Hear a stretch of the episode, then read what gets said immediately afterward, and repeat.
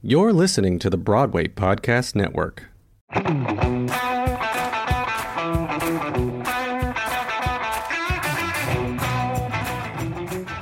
Hello, and welcome to the Break a Bat podcast where baseball meets Broadway, an attempt to show that my two favorite mediums don't have to live in such separate worlds and maybe even break some stigmas. We're happy to have you with us. Now let's play ball. Hello, and welcome to another edition of Break a Bat where baseball meets Broadway. I'm your host, Al Malafronte, coming at you for the Broadway Podcast Network with a very special hitter tonight. Uh, we're going to welcome someone to the batter's box who, on the theater front, certainly needs no introduction. Uh, for the baseball fans, you're in for a treat, as our special hitter tonight is as much a Broadway all star as anyone we've ever welcomed on the show. And I'm not just saying that. Uh, her body of work in show business over the course of the past decade and change has made for a wonderful back of the baseball card. Uh, she got her start in the touring production of Spring Awakening as Wendla. Uh, she then went on to play Sue Snell and Carrie at the MCC Theater just before making her Broadway debut in Mamma Mia, when she starred as Sophie Sheridan over at the Winter Garden Theater. I'm sure for many of you, she's best known for originating the role of Princess Anya in the Broadway production of Anastasia. Uh, over the course of nearly three seasons with the show, she went on to earn a Drama Desk nomination, a Theater World Award, and of course, she also received the very prestigious Broadway.com Star of the Year title, which uh, on the baseball front, I often compare to being the top vote getter at the All Star game. so, in addition to everything she's accomplished on stage, she's also a tremendous singer songwriter with a new album on the way called uh, Wandering Bird. We're so grateful she could join us tonight. So, with that being said, I ask you all to please turn your attention to home plate, just beyond the marquee. Now batting, Christy Altomare. Christy, welcome to Break a Bat. Oh, thank you so much for having me. What a fantastic intro. You really hit all of the all of the markers of my life. I read off all your stats, your accomplishments, Everything. your accolades. I think you're ready to hit. I, honestly, yeah, you read off even more than I remembered. I was like, wow, that's so cool. I've done all these things. I'm so happy you could be here. How you doing? I'm so happy to be here. I mean, I feel like I don't know if you sort of feel this way, but I sort of feel like at, like quarantine is like slowly like disintegrating and we're all like de-thawing from the frozenness of just not moving for a year. Are you feeling that way as well?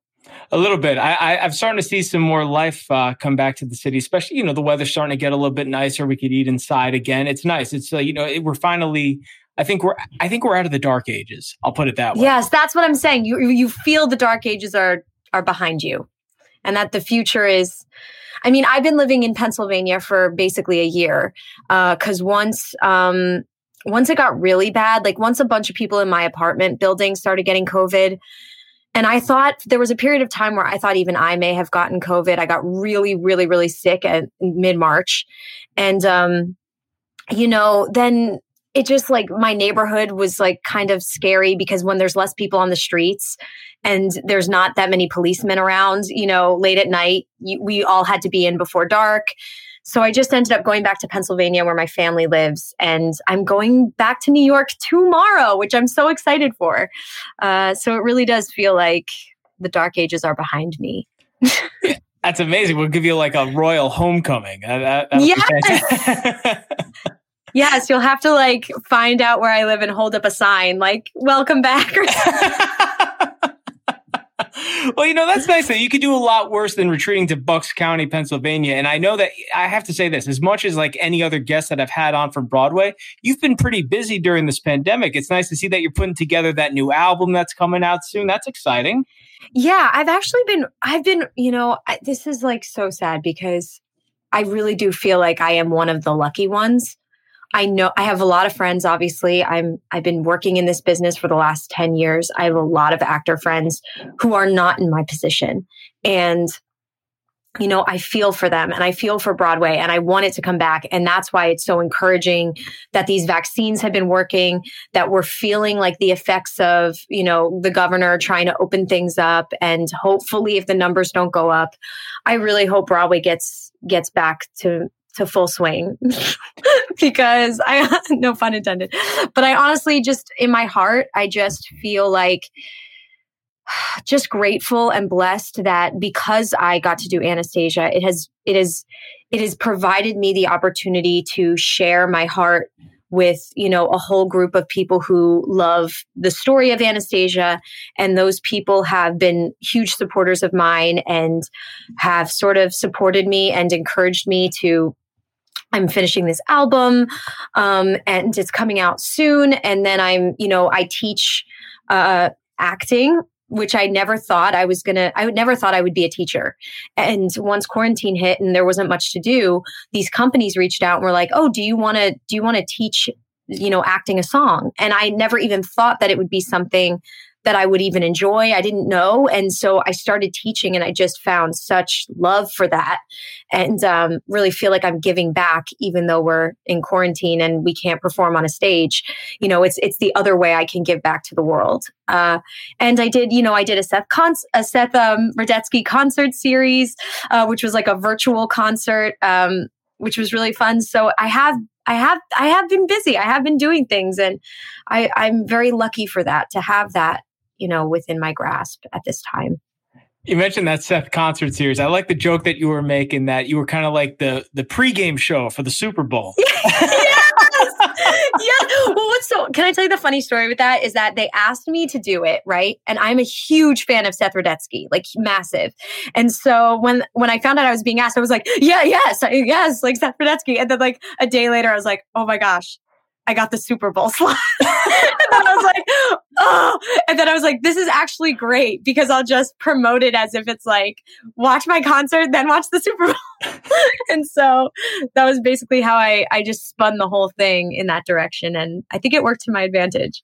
Yeah, it was brilliant. The whole promo that you did, you're like basically in a freaking gown and holding a football. Like that yes. actually yeah. awesome.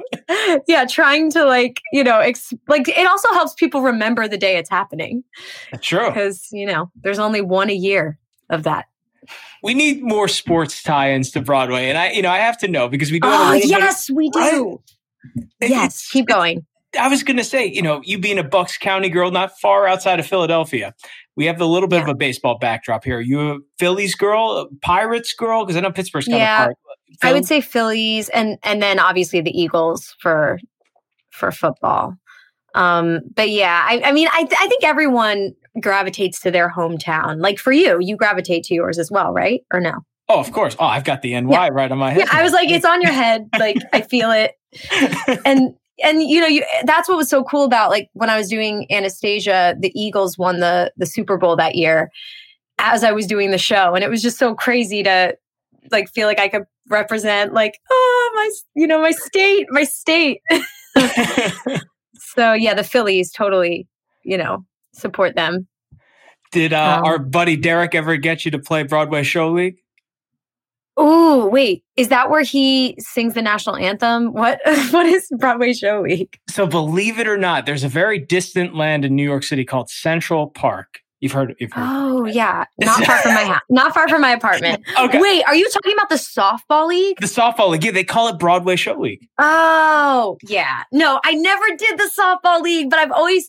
The thing is, I think every time that it's been available to me, I've just you're so exhausted doing your eight show week that it's just you have no like your all your energy goes into that um, but I do think it's very cool. And I also never did, they also have Broadway bowling, and I never did that either. Everyone was like, come on, we're all bowling. and there's also like, I think there was also like Broadway trivia was a thing too once. And I've, I've never been to any of these things. I'm so, I'm the worst. But have you, did you ever, so have you done the Broadway League? No, the, the, I, I can't qualify. I'm not. A, I'm not like a cast member of one of these shows. Yeah, so. but sometimes you can. Like sometimes, like if you're affiliated with a show, I feel like sometimes people get people in. Okay, so the next maybe time I'm lying. You know, next time you're on a Broadway show, you're just telling me that you're going to guarantee me the third base position. I think.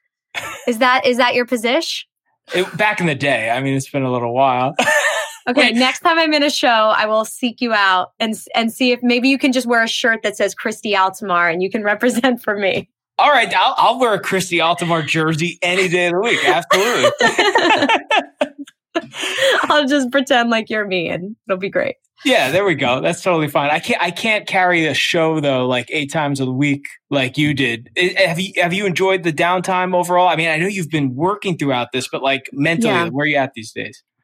Actually, um, I don't even want to say this out loud because I don't want to manifest never working again. I love, I love being in shows and I love per- working professionally, but there is nothing, I, I really believe in that statement early to bed, early to rise makes a man healthy, wealthy, and wise. And performers are kind of night dwellers. You know, we, we have our show either um, a Saturday matinee, but most of the time, like eight o'clock, seven o'clock at night. And then you're done and you're doing the stage door sometimes to like 12 30, one o'clock. And then you get home and you have to decompress. And so then it just doesn't make sense for you to wake up at five and go to the gym. So you're waking up at like 10 and you, and the day is kind of shot, you know? Uh, not to mention that when you are doing a show, you have to really be careful not to talk too much and to preserve your voice and to preserve your body. So there, you know, it there is very much like like training for the Olympics, you know, or being being um, a professional sports player in a way. It's very much the same thing. Uh, so I I, I, during this time it's been nice because I get to wake up early. I get to go for a jog. You know, I'm I'm a I'm a runner.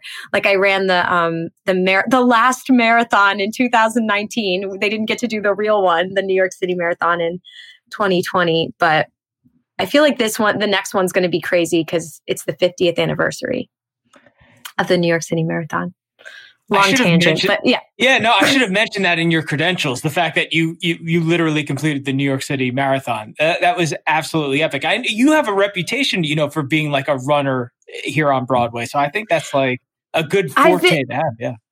Yeah, I've always been a runner, but it wasn't until like I started doing Anastasia that it was like that little bug on my arm of like you're not getting any younger and you want to run a marathon one day, like you should do it now. And the stoop and and in my mind I was like this will be great because it'll be this time away from the show where I can really decompress. And I did the 9 plus 1, which if you're if you're in New York and you understand, it's basically you have to run through New York Roadrunners Association or whatever, you have to run nine races and then plus one like volunteer event. And I did all of those races plus the volunteer event while I was doing eight shows a week, which was just crazy because some weekends I would have to like run 10 miles in a race and then do the matinee and then do the evening and then do press. Like, I don't even know how I did it. Um, and then it was so funny because at the very end, I started to like, they started to realize that I was running this race. Like the, the people at, you know, the people that run the race. And they were like, you should have just asked us if you could qualify. We probably would have just gotten you in. But I was like, no, no, it's not fair. It's not fair to just give me that honor. Like I have to like earn it. Oh, I love that. I absolutely love that. Now let me ask you, you know, you mentioned the volunteer event. Do you get recognized at an event like that? Um, well, no, because the volunteer event is just a bunch of runners and they're not focusing on faces usually. But I I think the most I get recognized would be in Midtown, like when people are going to see Broadway shows, or if I'm walking down 8th Avenue or 9th Avenue, and any Broadway actor will tell you that. It just, it's like, it's the culture of everyone's seeing shows, everyone's thinking Broadway, and then you walk by and they may, you know, remember your face or know know your show or have just seen your show or something like that. You know, it's so interesting because I just think of you as someone who has such a positive disposition. And I want to bring up something that you've said a couple of times over the course of your career. But one thing I've always been curious about, I know in between Mamma Mia and Anastasia, you had a little bit of like a layoff period. Um, and, mm-hmm. you know, you hadn't worked in a while and you had kind of like made a conscious effort to change your outlook on life once the going got tough. But the thing that's always fascinated me is you know, you're such a genuine girl. I can't see you through any other lens but one that's like positive and, and kind. What was going on between Mama Mia and Anastasia, you know, where your head was, you know, in like kind of like that different place that you've talked about where you really had to buckle down and change? Thank you for bringing this up because I I actually love talking about this because a lot of times when people hear about oh she was on Broadway or or she you know she she achieved something they think that you know it's smooth sailing for you. But ultimately people who anyone who's achieved anything that's considered like a feat right? We would say being a Broadway lead is a feat has has to go through that stage of of darkness. I feel like we all sort of have that place. And even if we don't, even if we get our success early on, you eventually, I feel like we all, no matter who it is, like you have to go through that to like that sense of self where you really have to look within and like things aren't always, you're not always at the top, right? Um, and so when after I played Sophie and Mamma Mia, you were right. I went through this stage where like nothing was going on. And when I was a kid, um, people used to always say, I feel like you have this childlike wonderment energy about you, right? Where I'm just so positive all the time and happy and silly and go lucky. So when the depression hit and the sadness hit and not getting to work hit and all these other things like my boyfriend and I broke up and my um you know I was running out of money and I was going to have to leave my apartment and just like anything bad that could happen happened. Like one of my best friends passed away. It was just like everything piled on. I often end up being in a place where I feel incredibly I'm I'm one of those people that feels really like I don't want to put my energy around someone when I'm sad so I just hermit in. And that's what I've always done. Like if I find that I don't feel that childlike wonderment within myself and that happy go luckiness within myself, I just hermit. So I completely close myself off from everyone and sort of like sat in my room in sadness. And in my way, I sort of feel like that's actually good for me. It may not be good for other people, but for me, it was good because it forced me to sit with my thoughts and to sit with my feelings and to really analyze myself. And by through that analyzing, I was able to realize, okay, these emotions are not normal. These feelings are not normal. Something is off with you you have to change everything. And so it wasn't until like right after the Christmas holiday where I was seeing my family and they're all sort of like giving me that look like not saying it out loud, but sort of like, what are you doing? Like, are you still acting? Like, what is your life? And me just feeling like a failure.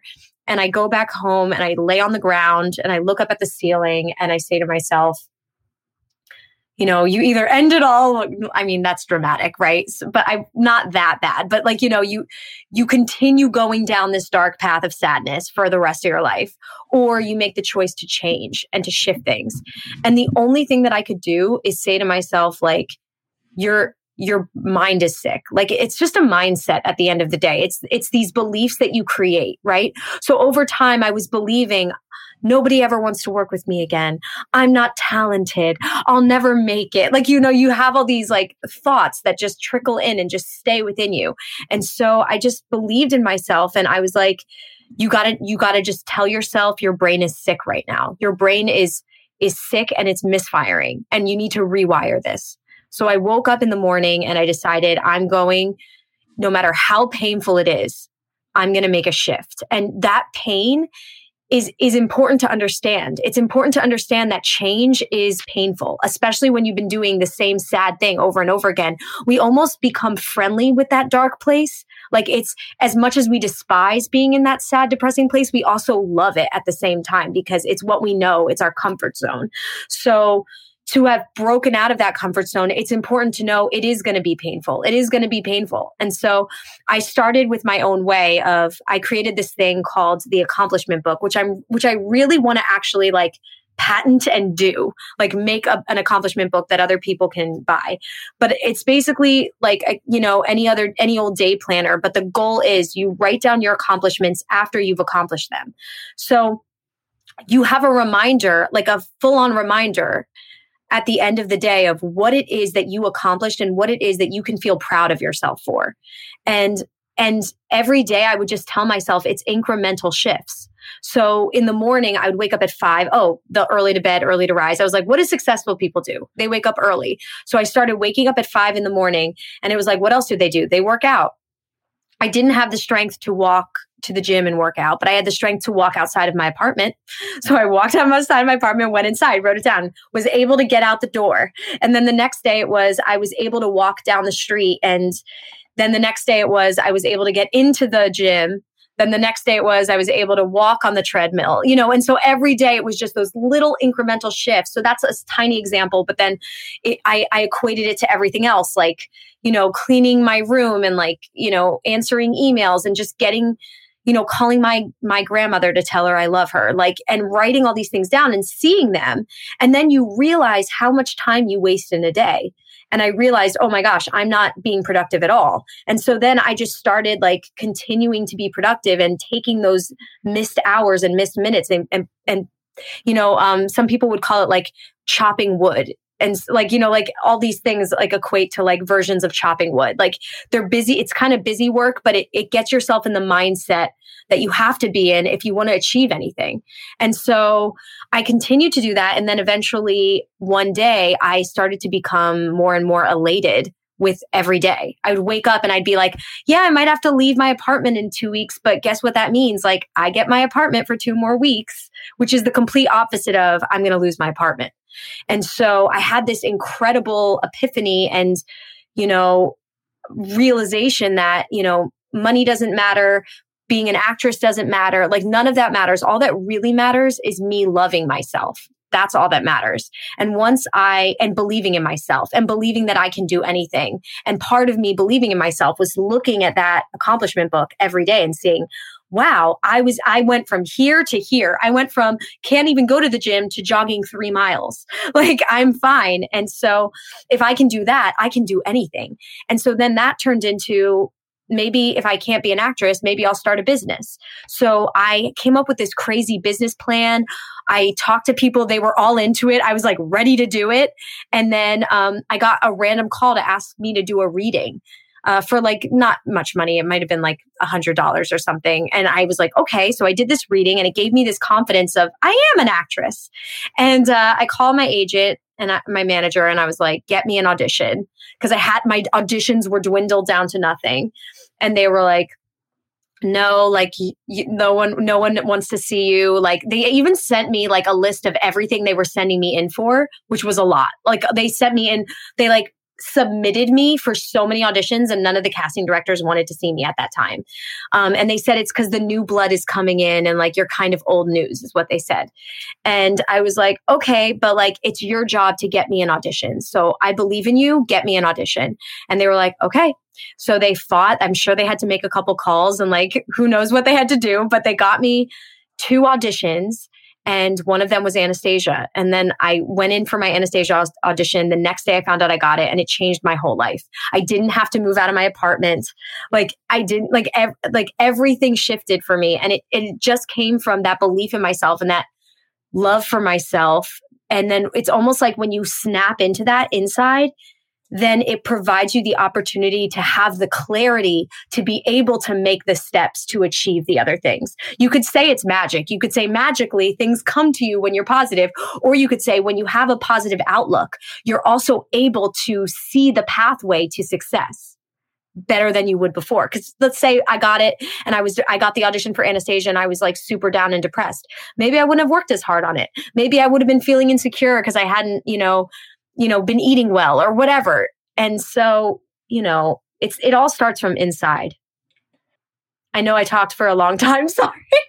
no, no, go. Uh, this I feel like this is a story that's never been told. How many girls are you going up against when you're auditioning for Anastasia? Um, I think they said it was like hundreds because in this scenario, they had been auditioning I mean, because the birth of a musical sort of works like this. You write, they write the musical, then they'll do a reading. They'll try to get investors. Then they'll do another reading, try to get investors. Then eventually a workshop, try to get investors. Then they'll do an out of town tryout try to get investors. And then if they get enough investors, then they have enough money to go to Broadway. And so that's kind of the birth of a musical. And throughout this time, generally they're holding auditions. So they're holding a bunch of auditions for Anya, then they're holding a bunch of auditions for Anya, then they're holding a bunch of auditions for Anya. And luckily, talk about serendipity. The day I was like, get me an audition to my agent, it just so happens it was their last audition for the out of town tryout for Anya for Anastasia. Um, and I didn't even know. I didn't know I was going in on a final, final, final audition. And they had already pretty much seen every Anya in the city that wanted to be Anya. And I walked in and I was one of the final people that they saw. And it just worked in my favor, you know? And it, that's never always the story, but I was just very fortunate and in the right place at the right time. Now, did they have you sing the song when you go into that first audition? Yeah, if you're if if you're going to a final callback, especially, um, they will give you all the material. So I had four songs from the show and four scenes from the show, which if you're auditioning, they call it sides, but which I don't know why they should just call it scenes. But uh, yeah, you have four scenes from the show that you kind of have to like perform.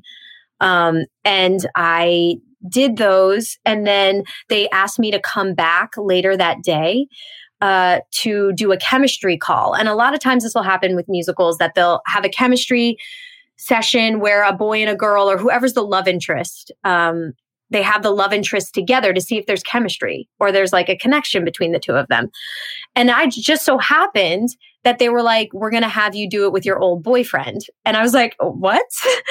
and then they were like, no, no, no, not actually your boyfriend, but somebody who played your boyfriend in a musical. So I got to work with Derek Klena, who you know. Um, and, and it was so great because usually a final callback would be so terrifying, especially a final, final callback where they're calling you back after the big audition. Like it's like the very last step before you find out you get it. You know, you instead of being terrified, I was so excited because I was just going to get to perform with somebody who I admire, who I think is a great performer, who I've worked with before. So it kind of took all the pressure off because it's like, whether I get this or not, I get to work with Derek today. How awesome. And so they saw that chemistry, they saw the connection between us and yeah, the rest is history. They cast both of us in the show and we got to do it on Broadway. You absolutely crushed it. And I did get to see that show. And that's, that's not my typical genre of shows. I absolutely loved it. I even said that to Derek. Um, the one that I appreciated most, and obviously I love Journey to the Past, but uh, on this podcast, we joke that Learn to Do It is kind of like the break a bat anthem because except you know we're not educating broadway folks about you know the romanoff lifestyle we're educating yes. them about baseball and you know the information the facts the stats you know like the duke of oldenburg was short is kind of like Jeter hit leadoff and played short. Like we do the little things like that. yes! yes, that's awesome. Yeah, I mean, she's learning all of the all of the things to try to become an expert at the Romanoff family, and you know, you'd be learning all those things to become an expert at, at baseball. Yeah, sort of, kind of, yeah. or to become bit. a performer, or I don't. I mean, I mean, a, a baseball player. I don't know. What position would you play if, like, you think that you could be a baseball player? Oh, that's a really good question. Um, I'm trying to think. Like, I think I would like to catch the ball. So maybe, well, the hardest one is first base, right? If you're in the outfield.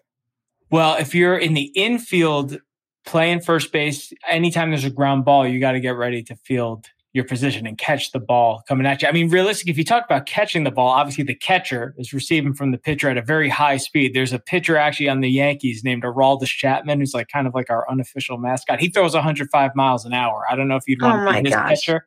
First base, I mean, is a pretty prominent position. It's a power position. You have a pretty powerful voice. I, that's what I'm saying. Like, I would probably want to be power position, but like something that I think is manageable. I, I think all the stress of like, am I gonna, you know, am I gonna throw like the curveball or the this? Like, I don't think I could be like that person, but catching the ball like from the field, but I think that would be whatever one of those positions. um, wait, but I was gonna say, do people break ribs when they're when they're catching the on the other side?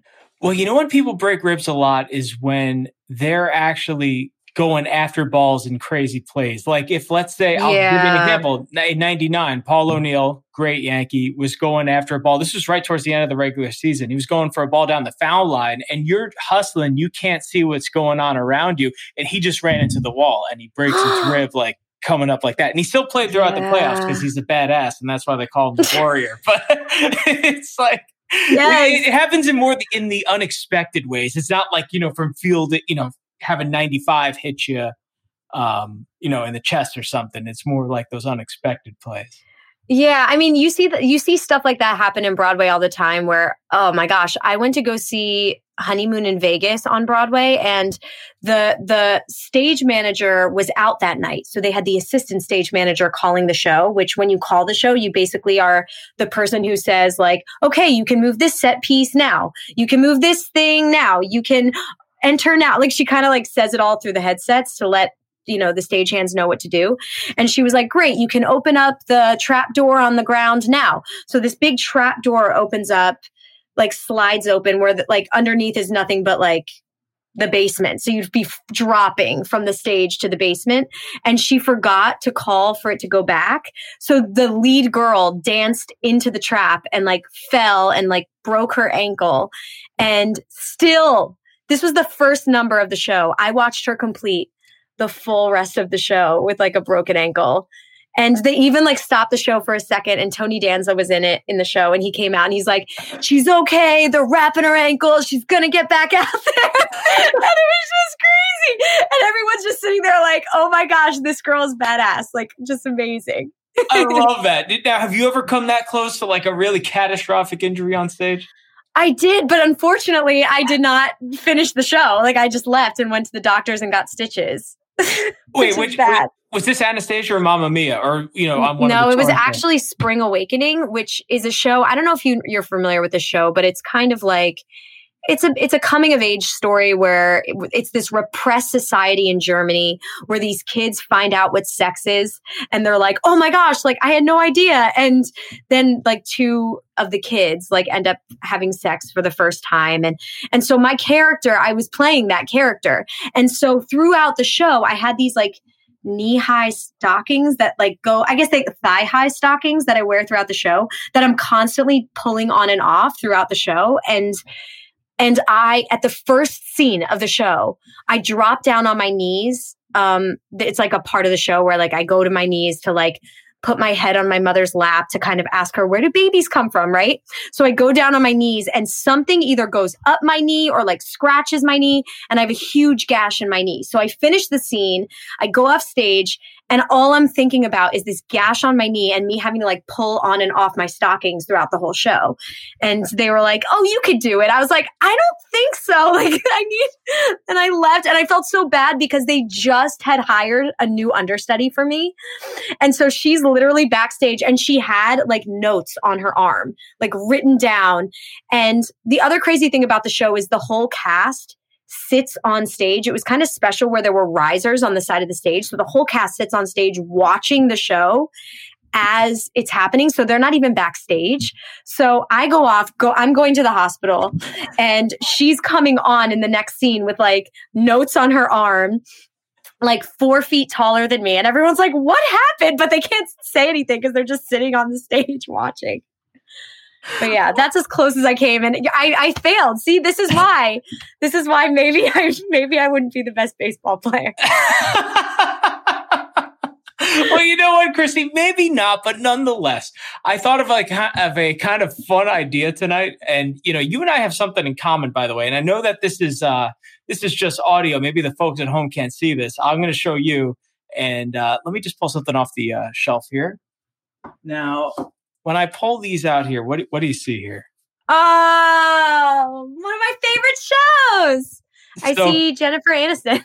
Yeah, so we are both diehard friends friends fans, me and Christy, and uh, you know all of our regular audience knows of our like you know baseball meets Broadway winner circle. You know those who kind of uh, established themselves as part of the baseball meets Broadway trivia elite. Now, I know that, you know, I, Christy doesn't necessarily think that she might make a great baseball player, but I thought that uh, we could play a little game that combines the two main genres of our show, baseball and Broadway, as well as friends, which, okay. yeah, like it's, it's called the seventh inning stretch. And if, uh, you answer enough of these questions right, you win a little prize, which is like kind of cool. Okay. And um, yeah, and the, the, key rule is just you just get enough of them right, you win the prize. So there's like uh Okay. And if I fail, I'll just I, You'll tell fine. me to cut it and then we'll cut it. it wouldn't, be, wouldn't be the first time. Yeah. that has happened before. okay. All right, How let me get it. does it happen? Once. it happened. This might be num- number pre, two. yeah, so this was pre-COVID, and we were still in studio too. So I've, I've that that taught me to like keep it very keep it very safe uh, going forward. But this would actually be kind of cool. Sometimes you do games with a twist, and hopefully this will be right up your alley. And um, yeah, let's see how you do. Okay. Okay. Here's a fun one. Which of the following Broadway alum did not make a guest appearance on Friends? A. Brooke Shields, B. Charlton Heston, C. Debra Messing, or D. Christina Applegate? Ooh. What was the second one? Charlton Heston was choice B. I don't know who that actor is. I'm the worst. He what has like, he been in? like classic 60s, 70s movies. And I think his last Broadway appearance was in the 60s. Okay, so Want me to read the choices again? no, no, wait. You're giving me this chance where I'm like, no. Okay, so then I'll say uh, the last one, Christina Applegate. Is that what Christina you said? Christina Applegate played your girl Jennifer Aniston's sister in a few episodes, you said? I was like, I feel like she's been in it, and I was like, and I also feel like Debra Messing has, but she hasn't. Debra Messing was the answer that has not been in an episode of Friends. I would have thought for sure Debra Messing played somebody's girlfriend. You would have thought, right? Like the NBC family, unfortunately not. Listen, you're Damn. for 1. There's a lot of at bats in a baseball game. And, and the way I see it is, you might do a little bit better on this next one. Also ties into Friends and Broadway and a little bit of baseball. Okay. Okay, okay. Which Broadway alum and one time Friends guest star played drums for the Beach Boys during their 1989 performance at Yankee Stadium? Is it A, Jason Alexander, B, Billy Crystal, C, Jeff Goldblum, or D, John Stamos? John Stamos. You've watched Full House growing up. Ding, ding, ding. That is the correct answer. also, like, but it didn't he play with the Beach Boys on the show on Full House? Yeah, all uh, many times actually. Yes, you remember the Forever video as well. okay, excellent. There we go. You got a hit. Uh, I love Full House. Such a good show. so classic. I actually saw John Stamos in How to Succeed in Business Without Even Trying when I was like, I don't know, eight years old when he was on Broadway. Oh, he crushed it. I remember he was doing. I think it was Bye Bye Birdie, fresh off a Beach Boys tour. Because I remember going to see the Beach Boys live, and people were talking like, "Oh, you know, he's he's going to be in New York for you know another month or so. He's like going to do Bye Bye Birdie." So yeah, he's been. Who did he play? Did he play Birdie? He, did he play Albert or did he play Birdie? Oh didn't yeah, he'd be an him. Albert. He'd be an Albert. Total Dick Van. I don't he- see him being like, "Oh, one last kiss." I'm sure he's he was Albert. He's more yeah, Jesse and the Rippers didn't have that in their set list typically, I think, right? All right, so let's see. You're one for two here. Let's do a fun question here. Okay. I think you actually might get this one. And it's it's basically a pure baseball question. Okay. Okay. The Yankees and Phillies faced off in the 2009 World Series. During Okay. that series, which member of the Phillies tied the major league record for most home runs in the Fall Classic? Is it A, Chase Utley, B, Raul Ibanez, C, Jayson Werth, or D, Carlos Ruiz? Okay. I don't know the answer to this. I, I can read This the options again. This is such an easy one too, I'm sure. And I'm so sorry. What is it? Just say it. Okay, the answer is A. Chase Utley. Okay. He, all right, he tied the record. Okay, you know what? Let's uh let's stick back to like the Broadway Friends genre here. Um, get you into the winner circle. Like I said, there's no real like golden rule as far as how many. I don't need to be in the winner circle, but I love answering these questions. It's Oh. fun. It is so kind of fun. Yeah, I'm into this. all right, Let's this is a it. fun one, and I bet you remember this episode. Season seven episode of Friends. Okay. Rachel invites Chandler to Ralph Lauren in order to help him find a tuxedo for his wedding. Do you remember this? I think I remember this. I've seen every episode of Friends. I'm pretty sure, Okay, so but I'm scared. All right, let's. Uh, uh, don't worry, we haven't even played fastball derby yet. Do not get scared yet. Um, she shows him custom tuxedos that celebrities have worn to award shows and sent back. Uh, Rachel informs Chandler that one of those tuxedos was worn by a certain member of the New York Yankees. Was that Yankee A. Paul O'Neill, B. Andy Pettitte, C. David Justice, or D. Tino Martinez? I do not know the answer to this. I'm so sorry. But these these are really great curated questions. Can I just say the mix of friends and baseball and Broadway. I'm just like, they're really great questions and I should know all of them, but unfortunately I do not. So tell me, what is it? The answer is A, Paul O'Neill. and you clearly, But- can I tell you my- broken rib before? Actually, I thought that was Yes, you just mentioned his broken rib. Do you know what my favorite part is? My favorite part of this is that like the last two have been A. So you hear A and then you see like my face just like, I know you guys are at home are just listening to this, but you're looking right at my face, Al, and you're just like, It's a She blast. doesn't the I wish she doesn't this know the was- answer to this. but you know what? Here's the thing. This is why I really want this to be to still be in the podcast because I don't care. It's fine. It's fine. I'm just I don't know. I don't Well, know here's the thing. You know, you don't care about being in the winner circle, and that's okay. I think that you should still go out a winner with a, a decently fun question here. Um, Okay. And we'll keep it pure, not pure Broadway. Not one mention of baseball whatsoever. Okay. Okay, maybe I'll know the answer to this. Okay. Maybe I'll know the answer to this. Let's see. Um, you're part of a great lineage when it comes to the Mamma Mia franchise. Okay. Okay. The film version featured a number of phenomenal movie stars, uh, many of which have also performed on Broadway at some point in their career. Which of the following stars of the Mamma Mia film has yet to appear on Broadway? Oh. Okay. Okay. A. Meryl Streep. P. Uh, Eh. Can't even get the answers out. Uh, okay, B. Pierce Brosnan. C. Christine Baranski. Or D. Dominic Cooper. Okay. I'm gonna say the second was the second one Pierce Brosnan. That is correct. Yes, Is that is that- correct. That is yes, that is that, that- As much as we'd love to see James Bond on Broadway, you're correct with your choice of Pierce Brosnan. He's yet to appear on Broadway, and you actually you still win a prize. This is No, I don't. You're just saying that because you win the participation trophy. participation. I love it. this is your official Chapman on Broadway break a bat long sleeve T-shirt. Oh, I love it. Oh my gosh, it's long sleeve. Long sleeve's the best. This is perfect for you coming back to New York right now, right? This is like a nice spring shirt. You could wear it to Yankee Stadium when you obviously are like so down to go to games. And you know, Um, once once I have my vaccine, absolutely going perfect, to all the games, all of them. epic. That's the spirit that we need. Uh, uh, that's why I feel good about giving you this. So that is awesome. You've won it now. Aroldis Chapman.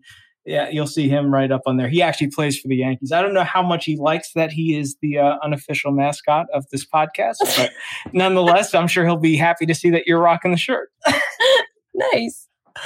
I'm sure he'll figure it out over time, though, right? How long is this going to be going on? Well, no, it, this has been going on for a year and a half. You know, the, he his avatar, excuse me, our avatar is him in the blue hairspray wig, actually. So, like, whenever we would tag him and post, so yeah, he's viewed a couple of those. So he Uh, knows he's he's aware. he's aware. He's aware. I don't know if he's happy about it because I think that he disabled the ability for us to tag him. Oh. His translator blocked us. It was a whole big thing. But oh my gosh! But that almost makes it better. Like that's how you. That's when you lean in and yeah, you just keep doing it. you are an instigator. And so and that's a great. And that. Well, I'm just saying what you're already doing. So it's perfect. Yeah, that's true. Well, I'm glad that you're on board with that. I appreciate that. Now, I know, uh, by the way, one thing I did want to talk to you about was I know that, like, right before things got crazy with Broadway, you were supposed to do the Dion project. Anything, uh, any news on that front? Like, what's going on with that?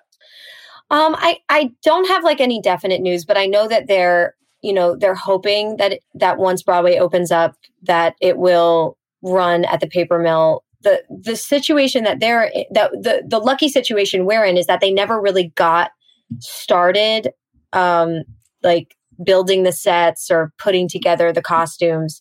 Uh, it was always just we're going to do the show, and right around lockdown was before any of that stuff went into motion.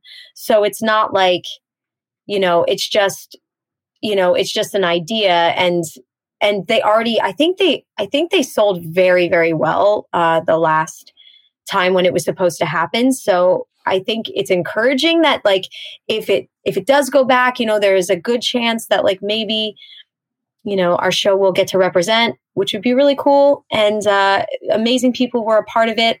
I hope that they keep us all. Um, it's me and Michael Wartella and Joey McIntyre from New Kids on the Block, who's awesome and totally so talented. Oh my goodness. Like the show was incredible to work on. And Dion DiMucci is just such an icon of his time. Um, his, if you, if you haven't heard of his music, he wrote Runaround Sue. Everyone knows that song and, and The Wanderer.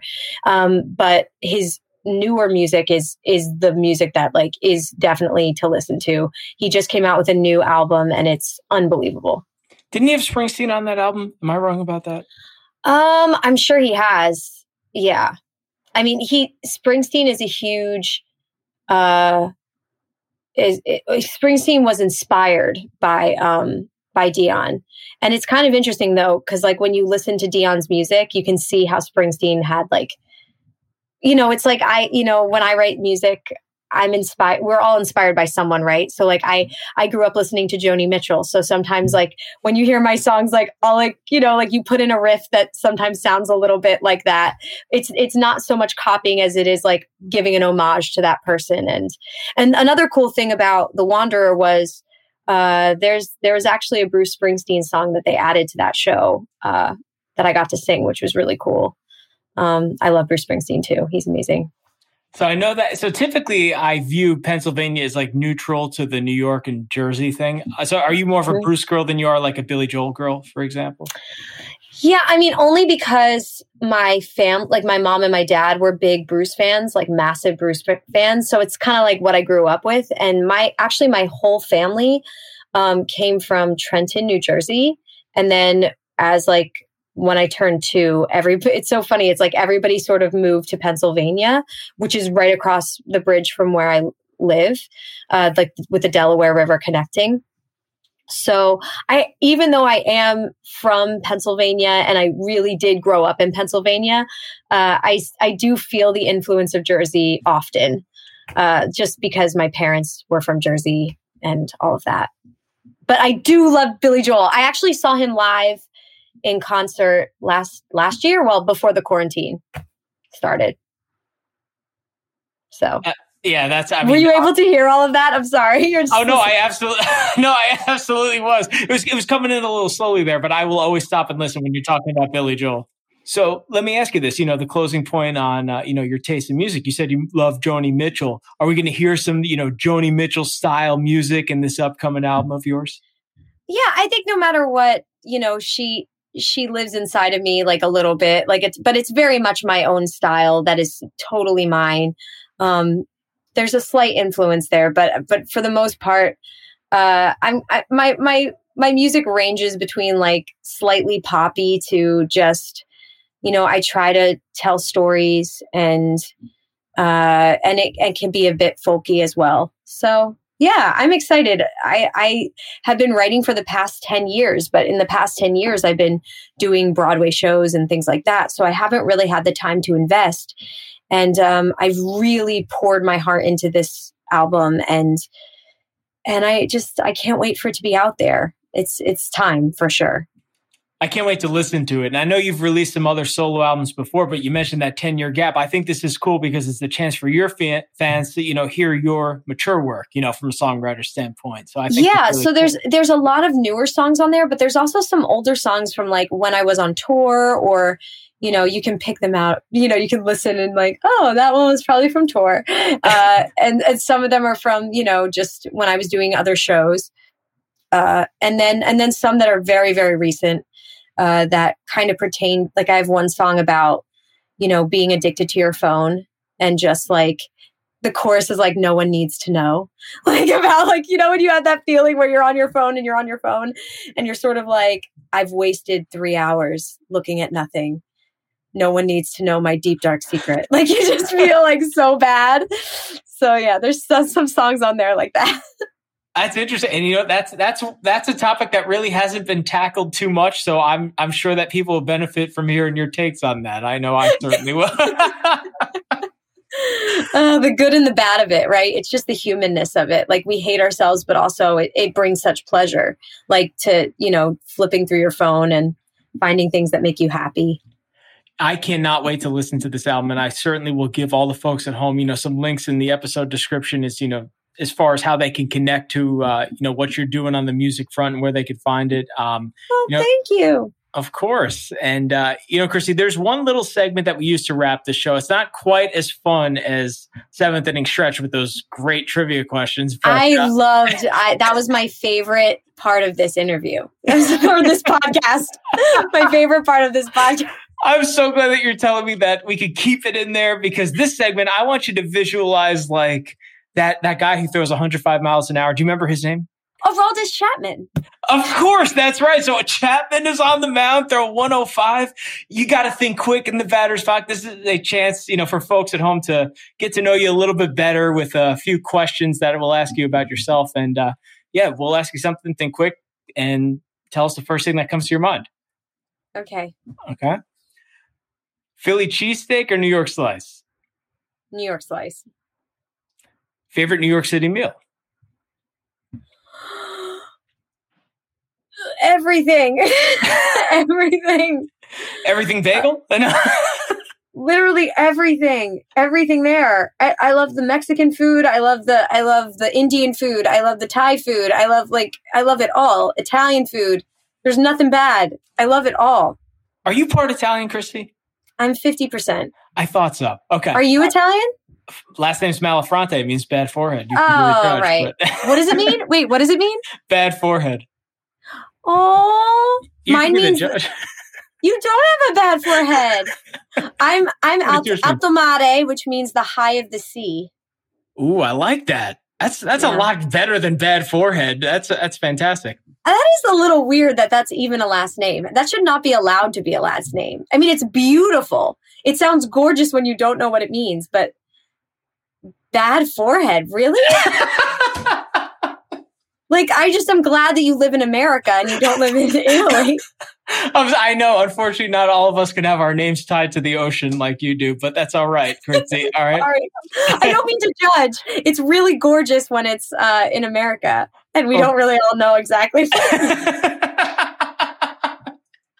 well said. And I think that's the first time that has ever come up on this podcast. So perfect. There's a first for anything. Exactly. Okay, let's see here. Important one: Team Jeter or Team A Rod?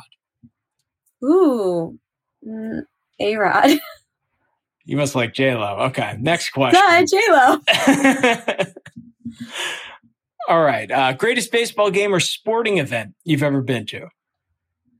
Ooh, okay. You're gonna laugh, but when I was younger, um, we went to see uh, the the um, the Women's World Cup uh, with Mia Hamm and Julie Foudy. I don't know if you remember those guys, but it was like you know how the Women's World Cup comes every four years. But we were like the perfect time, and I think I think Bill Clinton might have been there, so that was kind of cool. It's like I know it's like a weird one, but that's a cool Mia Hamm and, and Derek Jeter. I remember them being like the Gatorade commercials. The ga- yes, the Gatorade. Yeah. Remember that? Yeah, we yeah we really looked up to those girls. Like something about like all of those girls were so. There's something about that team that that soccer team. They were so charismatic.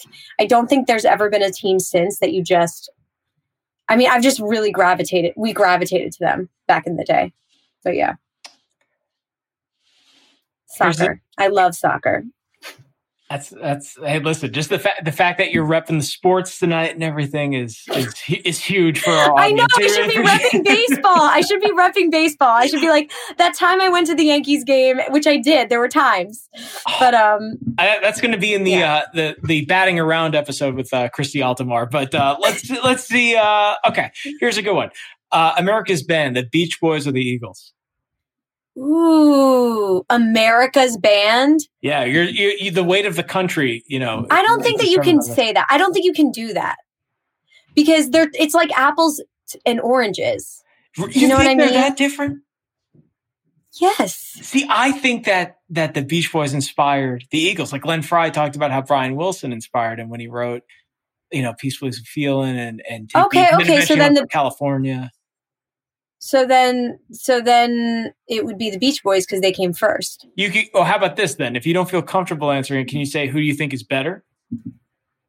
Well, I I like the Eagles. I That's like great. Me too. Absolutely. The last big thing I did before COVID was see the Eagles at the Garden. So, Oh I, I, my gosh! not debating yeah. that. Okay.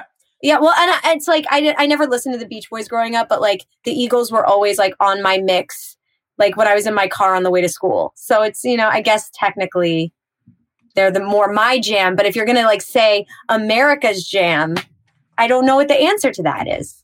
I thought that Chris, we were going to have a headline like Christy Altomare speaks for USA, says America's band is, but that's all right. Um, how about this fact about Christy Altomare that would surprise people the most? Um, I once, well, I guess some people sort of may know this, but I once won a burrito, a Chipotle burrito eating contest. Me against ten men. Wow. Okay, that did, that did surprise me. I didn't know that. See, wow, we're breaking news and breaking bats over here. I'm really good at eating very fast. Oh, also here's another here's another one. I I love the game foosball. It's one of my favorite games, and I will I will beat you anytime. I'm like so good at foosball. I love it. Yeah. all that time watching Mia Hamm, obviously, you know, trans translated to the foosball table. So that's yes, that's into huge. my into my arms and my my wrists, perfect. not my feet at all, just my arms. Uh, let's see. We'll do the final two that we use to close every show. Proudest moment of your career. That's really hard. I think um I maybe opening night Anastasia. Like you work so hard to get there and then you get to do it and you know you have that sense of like I accomplished something beautiful and great that I'm that I love. So yeah, opening night. It's it's very cliche and very obvious, but yeah, probably that. Hard to top. That's hard to top. Yeah. Yeah. And what's the best piece of advice anyone ever gave you? Um, to be yourself, which is kind of a weird, also cliche about of about of advice, but it's the one thing that's gotten me through everything in my life. Like when I was in high school, my dad used to always just be like, "There's only one you on this earth. Like, like nobody else is like you. Nobody." you are special. There's nobody like you. And it's not that I'm more special than someone else. We are all special. We are all unique. We all have something to bring to the table. And I think, especially when you're a kid, and so often when you're a kid, you're always like, looking to learn, looking to grow, looking to study. And those are important elements to a person is that you should be learning to grow. You should be trying to be a better version of yourself all the time. But within that, you can get caught up in the, oh, I want to be there and I'm not there yet. Or, oh, I wish I was more like that person. Or, oh, this. And so it's about maintaining that level of wanting to learn while also like patting yourself on the back for the things that make you you. Um, and so anytime that I've leaned into that, you know, I remember waiting for auditions uh, for my college to see if I was going to get into college. And I'd be waiting in the waiting room, and all these young teens were going in to perform for all of my favorite colleges, and they're belting through the door. And I know I'm not like this massive belter at this time in my life. But I just kept telling myself, yeah, but you have your thing. You have the thing that makes you special. Like you go in there, you mix the song, you know, you you emote, you cry in the moment. Like you do, you know, like we all have that thing that makes us us, right? That thing that we do, that thing that makes us special, that thing that makes us unique. And while, you know, I wish I had other elements, I, I wish I could jump into a split at that time in my life. Um, by leaning into the parts that are you that make you special and having that pride in yourself, you're able to move forward with love, um, respect, and compassion for everyone else around you. So, yeah. I love that. Awesome, Christy. It served you really well. You've had a tremendous career, and I'm so grateful that we had the chance to speak with you tonight. This was absolutely epic. I'm grateful too. And much like how you know, nobody is perfect. We have to fail sometimes. I'm like so happy we're keeping in the part where I totally messed up that that that game, but it's gonna be great.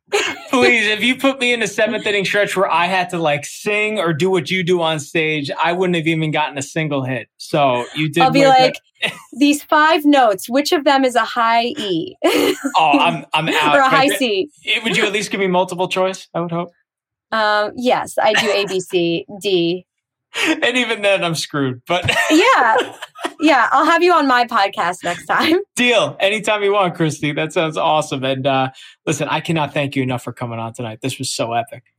This was so much fun. Thank you so much for having me. I feel so honored. It was a blast. It was an honor for me as well. And uh, for all the folks at home, I cannot thank you enough for listening to Break a Bat tonight. Be sure to subscribe wherever you get your podcast. This is Al Malafronte signing off from the batter's box. We'll see you next time. Be well. Keep that in. Thanks for listening to Break a Bat. This is produced by the fine folks at the Broadway Podcast Network. Visit and subscribe at bpn.fm slash breakabat. You can find me online at break underscore a underscore bat underscore podcast. And you can also find the Broadway Podcast Network on Instagram at Broadway Podcast Network. It's been so great having you here with us today, and we'll see you next time.